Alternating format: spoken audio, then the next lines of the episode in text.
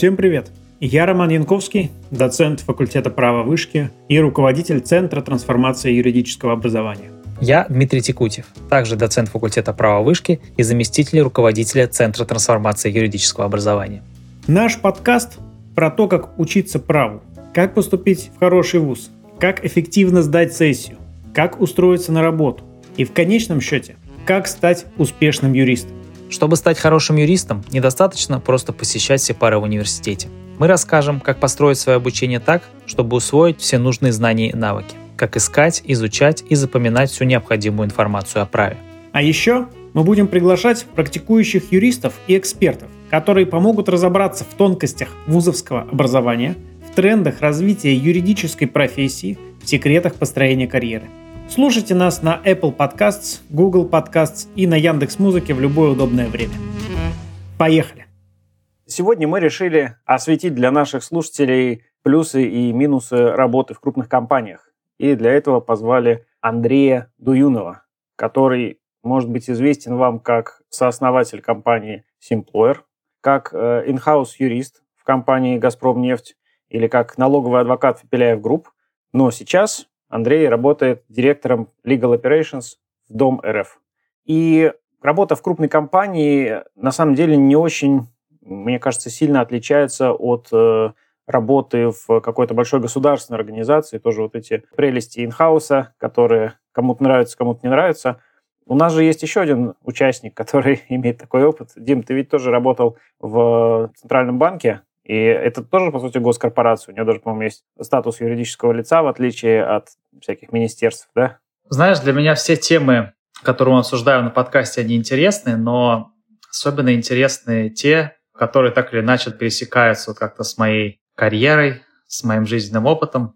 В этом плане госструктуры — это прям лакомый кусочек для дискуссии, потому что я сам поработал в ЦБ три года, ну и, собственно, университеты — это тоже госструктуры, да, мы с тобой работаем в Вышке, работали в МГУ.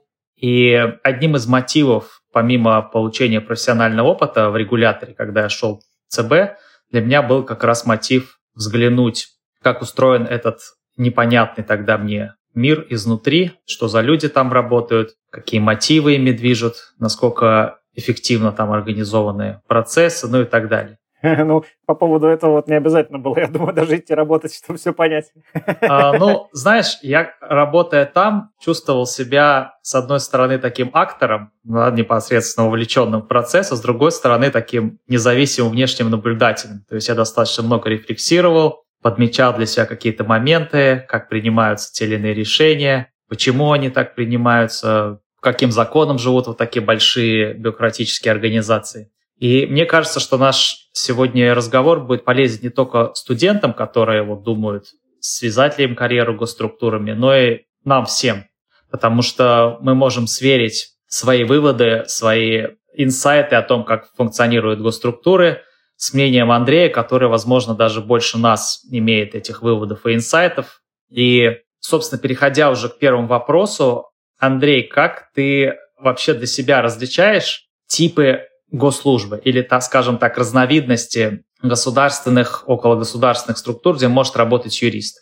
Есть, скажем, органы государственной власти, есть центральный банк, э, есть госкорпорации, да, там ВЭБ или Росатом, есть компании с госучастием типа Сбера, РЖД.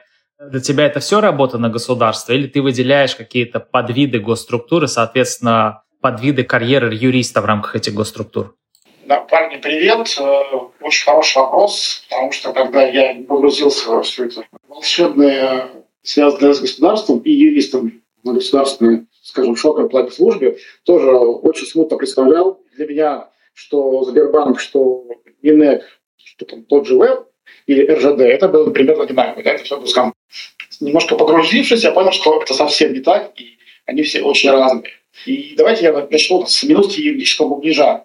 Больше ссылок на нормы и отсылок прав не будет. Я это уже давно не люблю, не практикую. Но вот сейчас обязательно об этом сказать, что я работаю в Дом РФ, и это компания с государственным участием. Да, это компания, это акционерное общество, в котором 100% акций принадлежат государству. Это не госкомпания в узком смысле, как некоммерческая организация по определению закона. И это, естественно, не госорганы.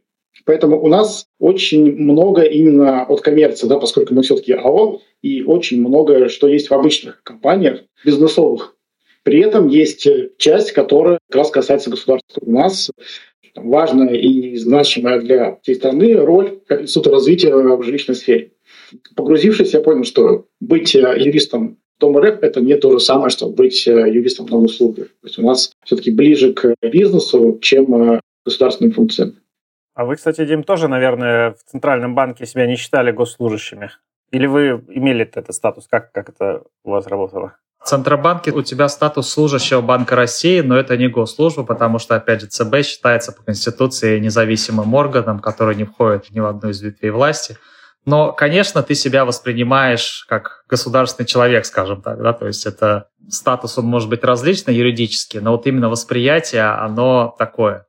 Ты, возможно, Андрей, тоже ты себя как воспринимаешь? Скорее как юриста или как госслужащего?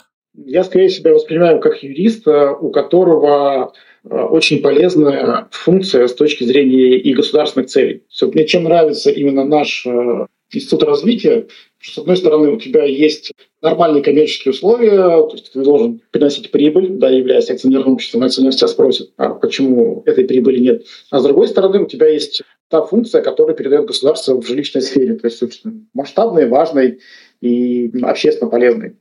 Поэтому этим и нравится, что с одной стороны ты практикуешься как а, бизнес-юрист, а с другой помогаешь в меру своих сил и способностей достигать каких-то целей, важных для общества и для государства, ну, в нашем случае в жилищной сфере. А вот ты до прихода в госструктуру работал в инхаусе, до этого даже в консалтинге. Тебе было сложно перестраиваться или достаточно безболезненно влился вот этот, как ты сказал, новый мир, психологически и с точки зрения функционала? Мне, на самом деле, очень легко удалось перестроиться, поскольку между нами и слушателями инхаус прилично поднадоел, и хотелось э, прям от него отказаться полностью. Даже в том виде, в котором э, последние годы им занимался, да, там, когда мы основали вместе с Антоном Машкевичем известную сейчас компанию Simplore, все равно консалтинг, да, даже там, своя фирма, это все равно тоже направление. Но я понял, что в консалтинге уже все, там, пик достигнут, э, там, пределы своей скромной способности я осознал, и нужно было что-то менять. И Инхаус показался прям отличным вариантом, чтобы посмотреть, как это реально работает изнутри. Поскольку с точки зрения ценности, мне кажется, именно там, в инхаусе, юристы и создают больше всего этой самой ценности. Что консалтинг скорее вспомогательная функция инхаус во главе. А вот скажи, кстати, как ты считаешь, можно ли после твоей позиции, после такой должности и такого работодателя, можно ли вернуться, скажем, в консалтинг? Я спрашиваю, потому что, мне кажется, здесь как раз грань проходит между вот э, юристом компании с госучастием да, и госслужащим. Потому что после госслужбы, мне кажется, уже э, тебя меньше будут воспринимать как юриста, и уже такая идет административная карьера, тоже, в общем, понятная, но не в юрбизнесе, скажем так. А вот как у тебя, как ты это видишь? Я думаю, что наоборот, э, после опыта в инхаусе, особенно там в госкомпаниях, меня должны отрывать руками в консалтинге, поскольку я посмотрел на себя со стороны. Да? Особенно первое время, когда только перешел в инхаус и приходили консультанты на какие-то встречи, какие-то проекты обсуждали. Я вот смотрел, просто не отнимая, неужели я так выглядел со стороны, вот, вот так вот, так вот кринжово. И понимал, что да, часто я выглядел именно так, как э, со стороны выглядели консультанты, с которыми я там общался уже будучи инхаусом. То есть тот опыт, который у меня появился, помогает избежать этих ошибок. Ну и плюс понимание, как работает внутренняя кухня в инхаусе, она сильно поможет, если вдруг я решу сделать еще одну ошибку и вернуться в консалтинг. Еще одну ошибку. Ну, первая была, когда я пошел на юрфак, естественно. А. Ты занимаешься такой странной штукой, как legal operations, то есть трансформация юридической функции в большой структуре с государственным участием. И, насколько я помню, ты до этого занимался такими, скажем так, больше практиками юридической работы в «Газпромнефти», а не чисто юридической работы. Это, конечно, со стороны звучит для наших слушателей, возможно, звучит как оксюмарон, то, что человек идет э, в крупную неповоротливую организацию, чтобы трансформировать юридическую функцию, как раз туда, где она меньше всего хочет трансформироваться. Скажи, это не фикция? То есть в госсекторе действительно есть запрос на трансформацию юридической функции? И в чем это вообще выражается? Да, это действительно не фикция абсолютно. Если брать Газпром нефть, который там, начинал свой пока еще недолгий путь в in и в Legal Operations, там это была целая система, то есть трансформировалась не только юридическая функция, или там, связанная с ней кадры и бухгалтерия, там трансформировалась вся организация от IT и добычи и бизнеса до юристов. Это была целенаправленная позиция высшего руководства, и поэтому там ты либо присоединяешься к трансформации, ну, либо ты уже не в компании. Поэтому в этом плане было сильно проще, потому что в твоих силах было что-то изменить, тебе давали ресурсы, и тебе давали цель с руководством. Сейчас в Дом РФ чуть-чуть другая ситуация. Не сказать, что прямо сильно хуже, а просто в компании нет э, глобального тренда на трансформацию. Мы действительно немножко неповоротливы в силу того, что у нас все-таки есть э, элемент э, государственной специфики, назовем так, и необходимой, к сожалению, бюрократии. То есть у вас трансформация это все-таки больше про оптимизацию работы юристов, а не про внедрение всяких экстремальных практик типа legal design для всех документов кто о чем-то иронически писал на законе, или и сюда тоже есть запрос?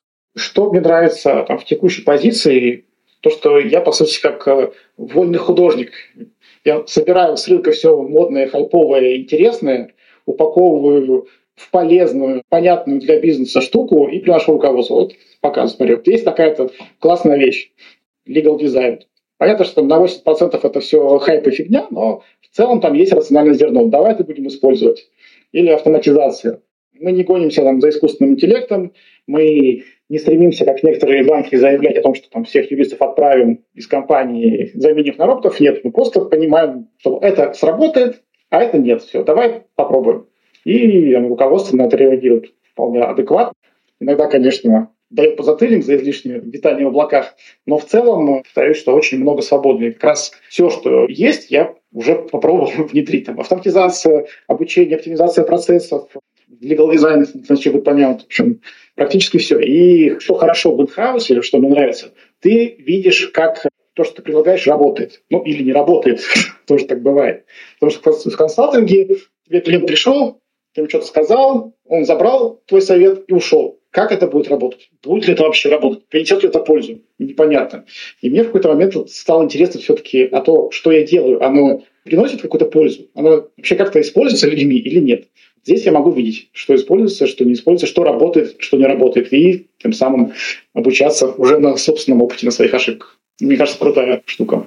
Такой классический legal operations, да, человек, который не возглавляет юротдел, а он как бы стоит в стороне немножко и привносит новые практики снаружи, потому что в традиционной вот этой иерархической структуре менеджмента, в юридическом отделе, вообще в крупных компаниях, там нет такой роли даже какого-то человека, который будет пытаться все изменить. Там вся система построена на то, чтобы у каждого был свой фронт работ, да, и каждый каждого контролировал. И в этом плане, конечно, у тебя просто работа мечты. Вот я думаю, что если бы я когда-нибудь оказался в крупной компании в инхаусе, то только, наверное, на такой позиции человека, который может сам выбирать, чем он занимается. У тебя там, получается, у одного из немногих, наверное, есть такая э, возможность.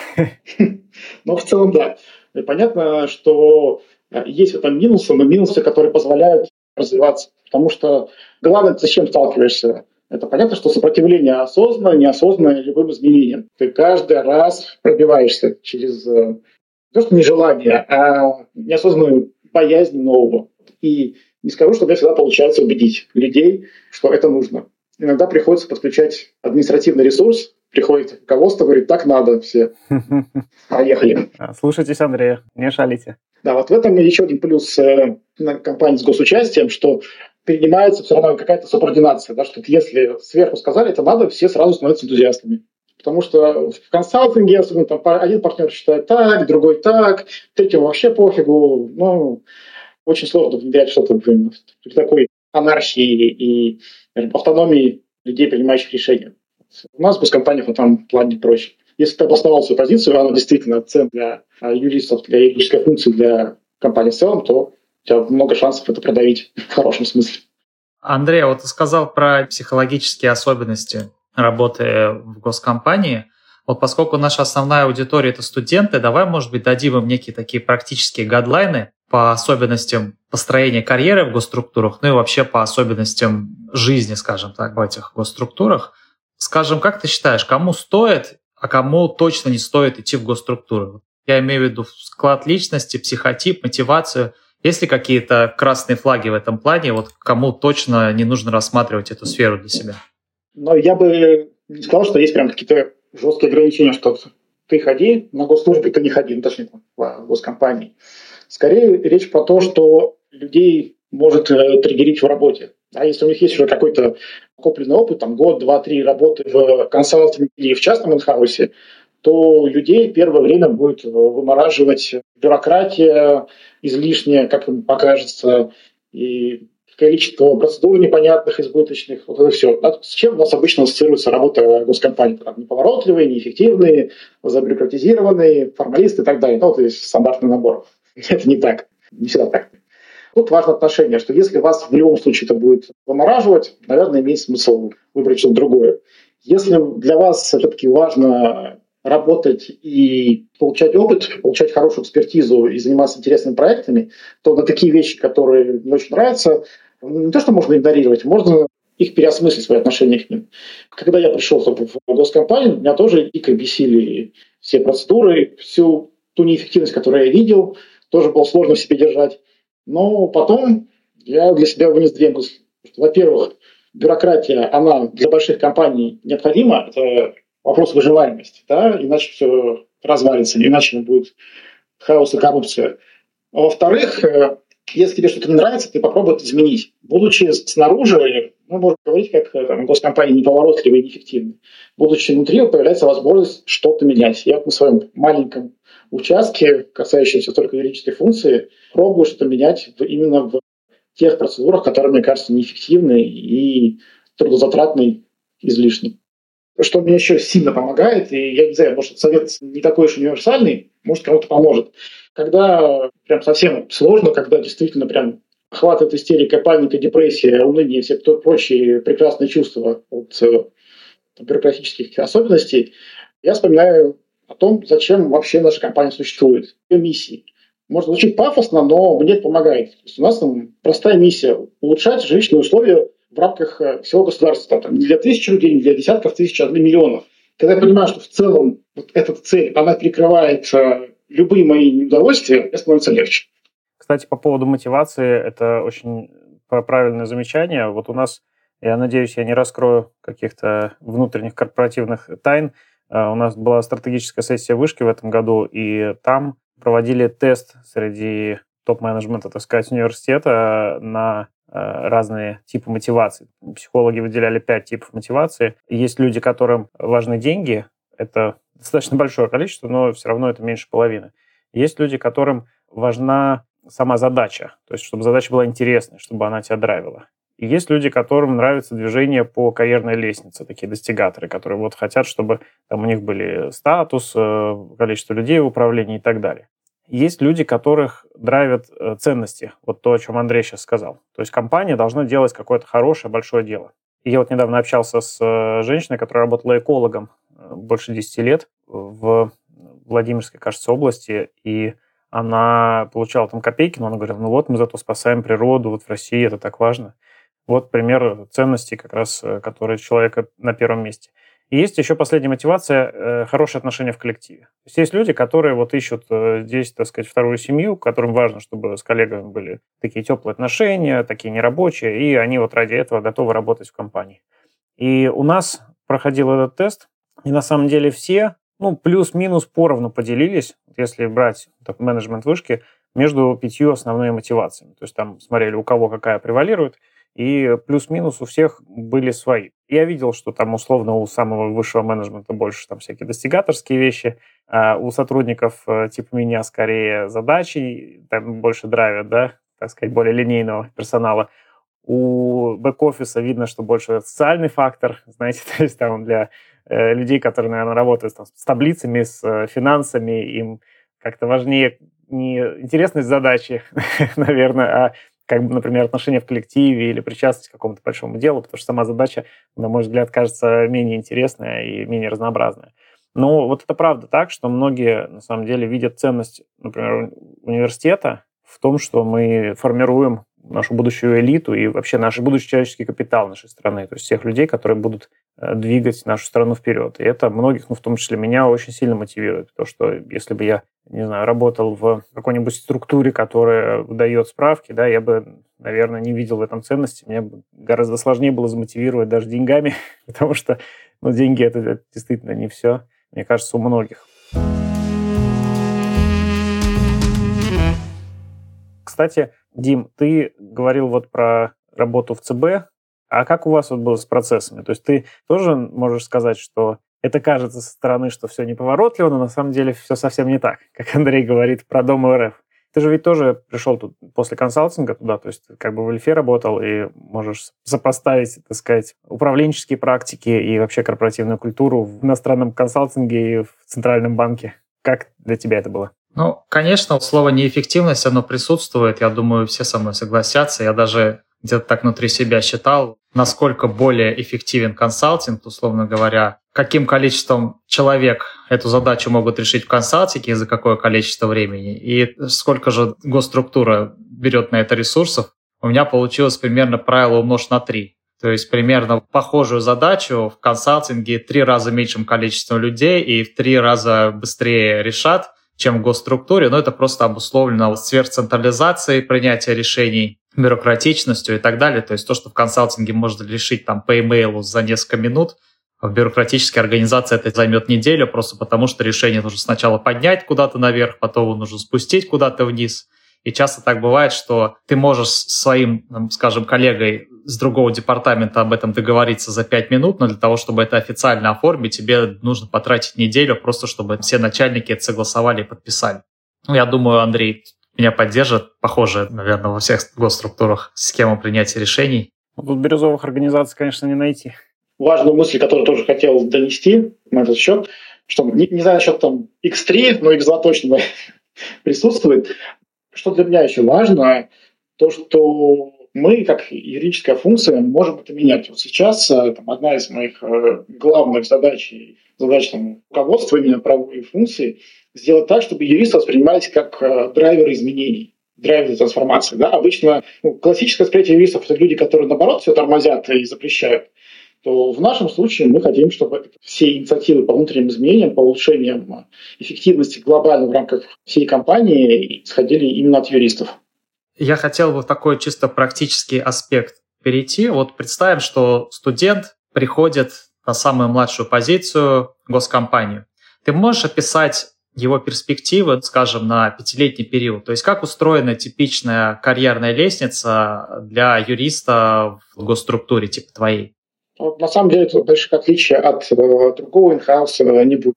Когда он приходит он самым молодым, понятно, что он занимается какими-то базовыми вещами, помогает более опытным, там, старшим товарищам, занимается больше техническими аспектами юридической работы, там, со временем растет выше. Там, у нас 4 или 5 позиций, на которые ты можешь подняться до уровня руководителя. То есть в этом плане есть куда двигаться. И поскольку опыт он достаточно универсальный, то есть мы там не занимаемся чем-то сверхъестественным, чем-то очень специальным, что неприменимо других отраслях, в другой юридической жизни, если не устраивает развитие, можно спокойно уйти в другую госкомпанию, в частную компанию, в консалтинг. Плюс, в отличие от стереотипов, у нас очень молодой коллектив, средний возраст, по-моему, 26-27 лет. Это не какие-то дядечки-тетечки, доживающие до пенсии, очень такой динамичный молодой коллектив. То есть не будешь чувствовать себя как белая ворона на фоне остальных. Так что в этом плане никаких проблем. Ты говоришь, что коллектив по возрасту примерно такой же, как и в консалтинге, как и в адвокатских бюро. А именно вот с точки зрения корпоративной культуры, взаимоотношений есть различия? Может быть, э, по закрытости какой-то компании или, наоборот, открытости? Консультанты, например, очень часто пытаются развивать личный бренд, причем я знаю людей, которые приходили к нам на какие-нибудь паралигальские позиции и уже там пытались личный бренд качать, так сказать, в консалтинге. Ну, а, а в принципе никаких препятствий к этому нет. То есть если ты хочешь участвовать в каких-то мероприятиях, там, да, с клиентских или там э, в конференциях выступать, есть ребята, которые уже прям с самого раннего возраста это делают, и консалтинг к этому очень благоволит. Как вот у вас, например? И вообще расскажи про корпоративную культуру в крупной компании, что там можно делать, что нельзя. Но тут, к сожалению или к счастью, мы тоже не сильно отличаемся от других больших компаний, неважно, это с государственным участием, частная компания, любая уважающая себя большая компания выстраивает определенную корпоративную культуру. Это может быть э, как-то немножко искусственно насаждаться, это может быть идти, наоборот, снизу какие-то инициативы, которые там поддерживают наверху. У нас скорее такое сочетание движения сверху и инициатив снизу. Сверху это стандартные для всех больших компаний вещи типа самой культуры, этики, той же деловой одежды, каких-то базовые вещи, которые, в принципе, есть везде. Что касается низовых вещей, то здесь больше похоже на такой старый добрый консалтинг, когда люди сами занимаются своим развлечением. То есть нет такого, что так, завтра мы все собираемся на корпоратив, установка весело его отметить. Нет, ничего такого. То есть э, все решают этот вопрос сами. У нас два раза в год проходит корпоратив, который мы делаем сами для себя. То есть нас никто не заставляет, нас э, никто не финансирует, что немаловажно. Мы это делаем прежде всего для себя, потому что нам интересно проводить такие штуки именно для юристов, для нашего коллектива. Возвращаясь к дресс-коду, ну вот то, что я говорить пример того, как э, меняется оценка, если ты чуть-чуть оставляешь в сторону эмоций и включаешь голову. Что имею в виду? У нас очень строгий дресс-код. Говорю про мужчин, у женщин там своя специфика. У нас всегда 5 дней в неделю это только костюм, это только белая рубашка, естественно, галстук. Никаких джинсов, никаких худи, вот это все айтишное, ничего такого.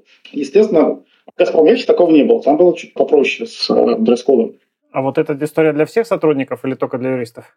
Нет, эта история касается всех. Все от э, генерального директора до там, секретаря или айтишника даже ходят в белых рубашках, галстуках, костюмах, в туфлях. Пять дней в неделю.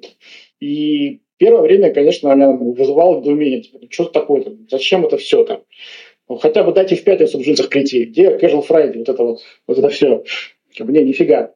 Даже говорили, что были попытки в пятницу оставить нас без галстуков, но они тоже не прошли. А со временем я понял, что, во-первых, если мы смотрим незамутненным взглядом приходящих в компанию людей, у тебя сразу возникает ощущение порядка, дисциплины и высокой культуры. Ну, представляешь, заходишь в огромный open space, там сидят все люди, они там не, никак, непонятно, непонятно, что вырежены, да, все понятно, белая рубашка, галстук, все красиво.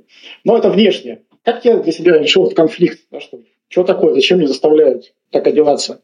Потом я вспомнил прекрасный совет моего хорошего знакомого Максима Дорофеева, специалиста по продуктивности. У него идея в том, что не только его идея, а общая идея, что у нас мозг, он не такой уж эффективный, как нам хочется. Его работоспособности хватает буквально там, на 2-3 часа активной работы. И любой выбор – это работа мозга. И чем больше ты делаешь выбора, тем быстрее ты этот ресурс мозга исчерпаешь. И если каждое утро ты начинаешь с выбора, какую рубашку мне надеть, какой галстук, какие джинсы, что под это все подходит лучше всего, ты тратишь свою энергию. Когда ты понимаешь, что тебе не нужно думать, зачем, когда ты понимаешь, что тебе утром не нужно думать, что надеть, у тебя все уже готово, это сильно разгружает голову. И ты приходишь свежим, готовым решать большие задачи, а не думая, блин, те ли кроссовки я делал или не те. Я в таких случаях просто надеваю то же самое, что вчера надевал. Но в ЦБ в этом плане, кстати, было попроще. У нас была установка, что если ты не встречаешься с руководством или с внешними акторами, то не ходишь в такие деловые встречи, то, в принципе, в, офисе никто не заморачивался по поводу того, что все были в костюмах. Большинства просто были костюмы, которые ты надевал на встречу, а так можно было работать как тебе удобно. Там, а в пятницу вообще был классический casual. То есть у всех своя вот в этом плане корпоративная культура. Я думаю, что вообще об этом можно отдельный выпуск даже сделать про поводу дресс-кода и разных подходов к нему в консалтинге, в инхаусе и так далее, потому что реально я прям сейчас чувствую, что у меня накопилось очень много, что бы я хотел сказать, то, что такого строгого дресс-кода у меня тоже никогда не было. Всегда были какие-то casual форматы, и вот то, что нравится, например, с работой в ВУЗе, то, что ты, в общем-то, можешь одеваться как угодно. Ты все равно одеваешься, как привык, ну, официально, но как бы ты можешь этого не делать. И вот эта возможность этого не делать, она реально как-то меня очень сильно драйвит. То есть я каждый раз думаю, я, я мог бы одеться по-другому, я просто не хочу. А скажи, пожалуйста, Андрей, э, я вижу, что ты по инхаусным меркам, так сказать, часто выступаешь где-то или публикуешься. И насколько это вообще твое, или это политика компании, или наоборот, компания тебя здесь, твой пыл пытается умерить, а ты сопротивляешься? То есть как инхаус относится к твоему личному бренду и тому, что ты его поддерживаешь? На самом деле еще один плюсик копилку инхауса по сравнению с консалтингом. За консалтинг скажу, но в большинстве, мне кажется, построение бренда слэш выступления публикации – это там, один из видов обязаловки. Ты должен там, светить э, свой бренд, должен светить бренд э, фирмы, выступать, писать статьи. Ну, по крайней мере, это сильно поощряется. У нас э, в этом плане гораздо проще и свободнее. То есть все на усмотрение человека. Если тебе интересно этим заниматься, если ты хочешь развивать бренд, писать статьи, выступать, пожалуйста, никаких ограничений, никто тебя не сдерживает, никто тебе не грозит пальцем, типа, ай, я куда-то полез, у тебя своей работы хватает, еще, вот где ты выступаешь. Исключительно все по желанию усмотрению. Я пытался пролоббировать э, обязаловку такую, что типа давайте мы будем чаще э, выступать. Ну, то есть решил показать худшие практики из консалтинга в таком виде. Получил обоснованно по рукам от руководства, и у нас по-прежнему сохраняется подход, что если ты этим хочешь заниматься, ты этим занимаешься. Если тебе это не интересно, никто не заставляет. Понятно, что есть определенные ограничения, связанные с согласованием текстов, э, выступлений, но это, как и в любой большой компании, никто не даст тебе выйти и говорить все, что ты хочешь. Не, хотя бы не показав каким-то людям, отвечающим вам за пиар, какие-то такие вещи. Mm. Ты согласовывал сегодняшний план, признавайся? Я согласую то, что получится в итоге. А если ты публикуешься, то ты должен предварительно показать свою статью кому-то из руководства на предмет того, что, возможно, ты там выражаешь какую-то позицию юридическую, которая не совпадает с позицией компании, или такого нет? Да, такое есть, но мне чем проще. Поскольку я не занимаюсь непосредственно вопросами, которые относятся к сфере действия нашей компании, да, я не пишу про жилищные вопросы, я не пишу про ипотеку, не пишу про банковские программы. То есть нет ничего такого, чтобы требовалось э, согласовать мою позицию с позицией всей компании. Поэтому мне в этом плане сильно проще. Наверное, они, когда видят твои посты про legal design, э, даже не особенно сильно погружаются, да, о чем там речь, потому что такая странная история. Э, тем более там ты троллишь постоянно, и это вообще можно по-разному воспринимать. Ну, да. Человек против legal дизайна, молодец. Иногда я сам не понимаю, я все-таки против или за, поэтому всем моим поклонникам и всем хейтерам думайте своей головой. Скажу взгляд со стороны. Очень хорошо получается такой, знаете, циничный взгляд инхауса, который уже устал от всех этих модных слов и который просто хочет докопаться до сути или уже отложить эту тему и, и за, закрыть. На самом деле я очень-очень обожаю читать э, каналы и статьи людей, которые из консалтинга и пишут про там, всякие legal дизайн, legal и как э, нам, инхаусам, этого будет хорошо. Я читаю эти каналы и статьи, не будем называть людей, но все мы знаем, кто-то у нас там топ-10 пишущих про legal tech, legal design и прочие legal operations.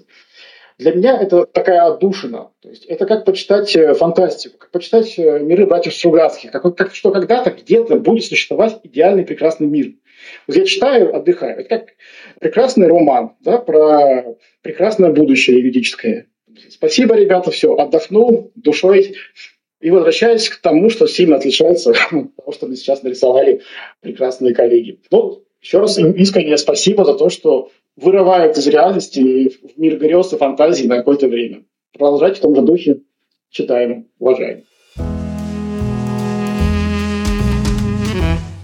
Мы обычно заканчиваем наш выпуск блицом, таким экспресс-вопросом. Давай, может быть, ты расскажешь нам три реальных, не те, которые нам э, вот эти э, пионеры legal дизайна и legal теха рисуют юристов будущего, а реальные изменения в профессию юриста, ну, скажем, через 10 лет, которые ты видишь в инхаус сфере? Моя большая мечта, что через 10 лет 80% тех юристов, которые сейчас заняты в профессии, будут заниматься чем-то реально полезным. Поясню свою мысль. Вот мне кажется, что у многих юристов есть сходство в выборе профессии с, э, скажем так, самозанятыми девушками из OnlyFans. Почему девушки идут э, зарабатывать на OnlyFans? Понятно, потому что нужны деньги, это понятно. А во-вторых, это достаточно простой способ зарабатывать деньги. То есть тебе не требуется много учиться, тебе достаточно обладать определенным набором качеств, которые у тебя есть изначально. И это в общем неплохо с точки зрения дохода. Вот мне кажется, многие юристы когда выбирали, на какой факультет пойти, они примерно так же рассуждали, что не нужно будет сильно и упорно работать, и это приносит деньги. Куда пойти? Правильно, в юристы. И вот эти люди, выпустившись э, из юридических вузов, приходят на работу. Ну, что это? Они работают свою работу, получают свои деньги. То есть, по сути, они как э, каторжные или, не знаю, крепостные, которые не знают, куда им деться, потому что ничего другого они не умеют и мыслят только в узких категориях. И я надеюсь, что через лет, 10 лет наступит такое освобождение от крепостного права для юристов, что придет свой Александр II, и их всех отпустит, скажет, ребята, перестаньте заниматься тем, что вам не нравится, что не подходит вам. Это делать, вы этим занимаетесь только за деньги.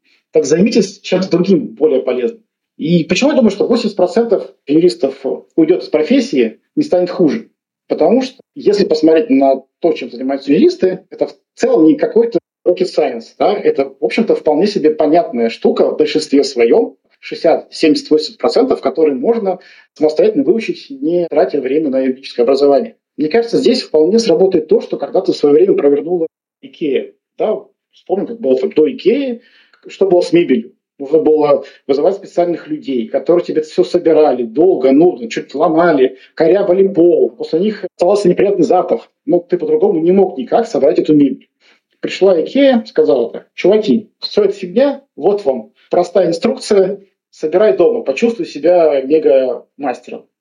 И что? И эта модель сработала, да? Ты чувствуешь себя прекрасно, вот, я сам что-то собрал своими руками, и получилось не убого, и оно держится. Классно. Мне кажется, что такое нужно провернуть и в юриспруденции, когда мы научим базовым юридическим вещам всех, кому это надо. Всем, кому нужна юриспруденция, мы расскажем, как это делать. То есть если бизнесу мы расскажем, как решать его базовые юридические потребности, не обращаясь к юристам, юристы будут не нужны. Если мы расскажем, как э, судиться по простым вопросам, не привлекая юристов, зачем они нужны?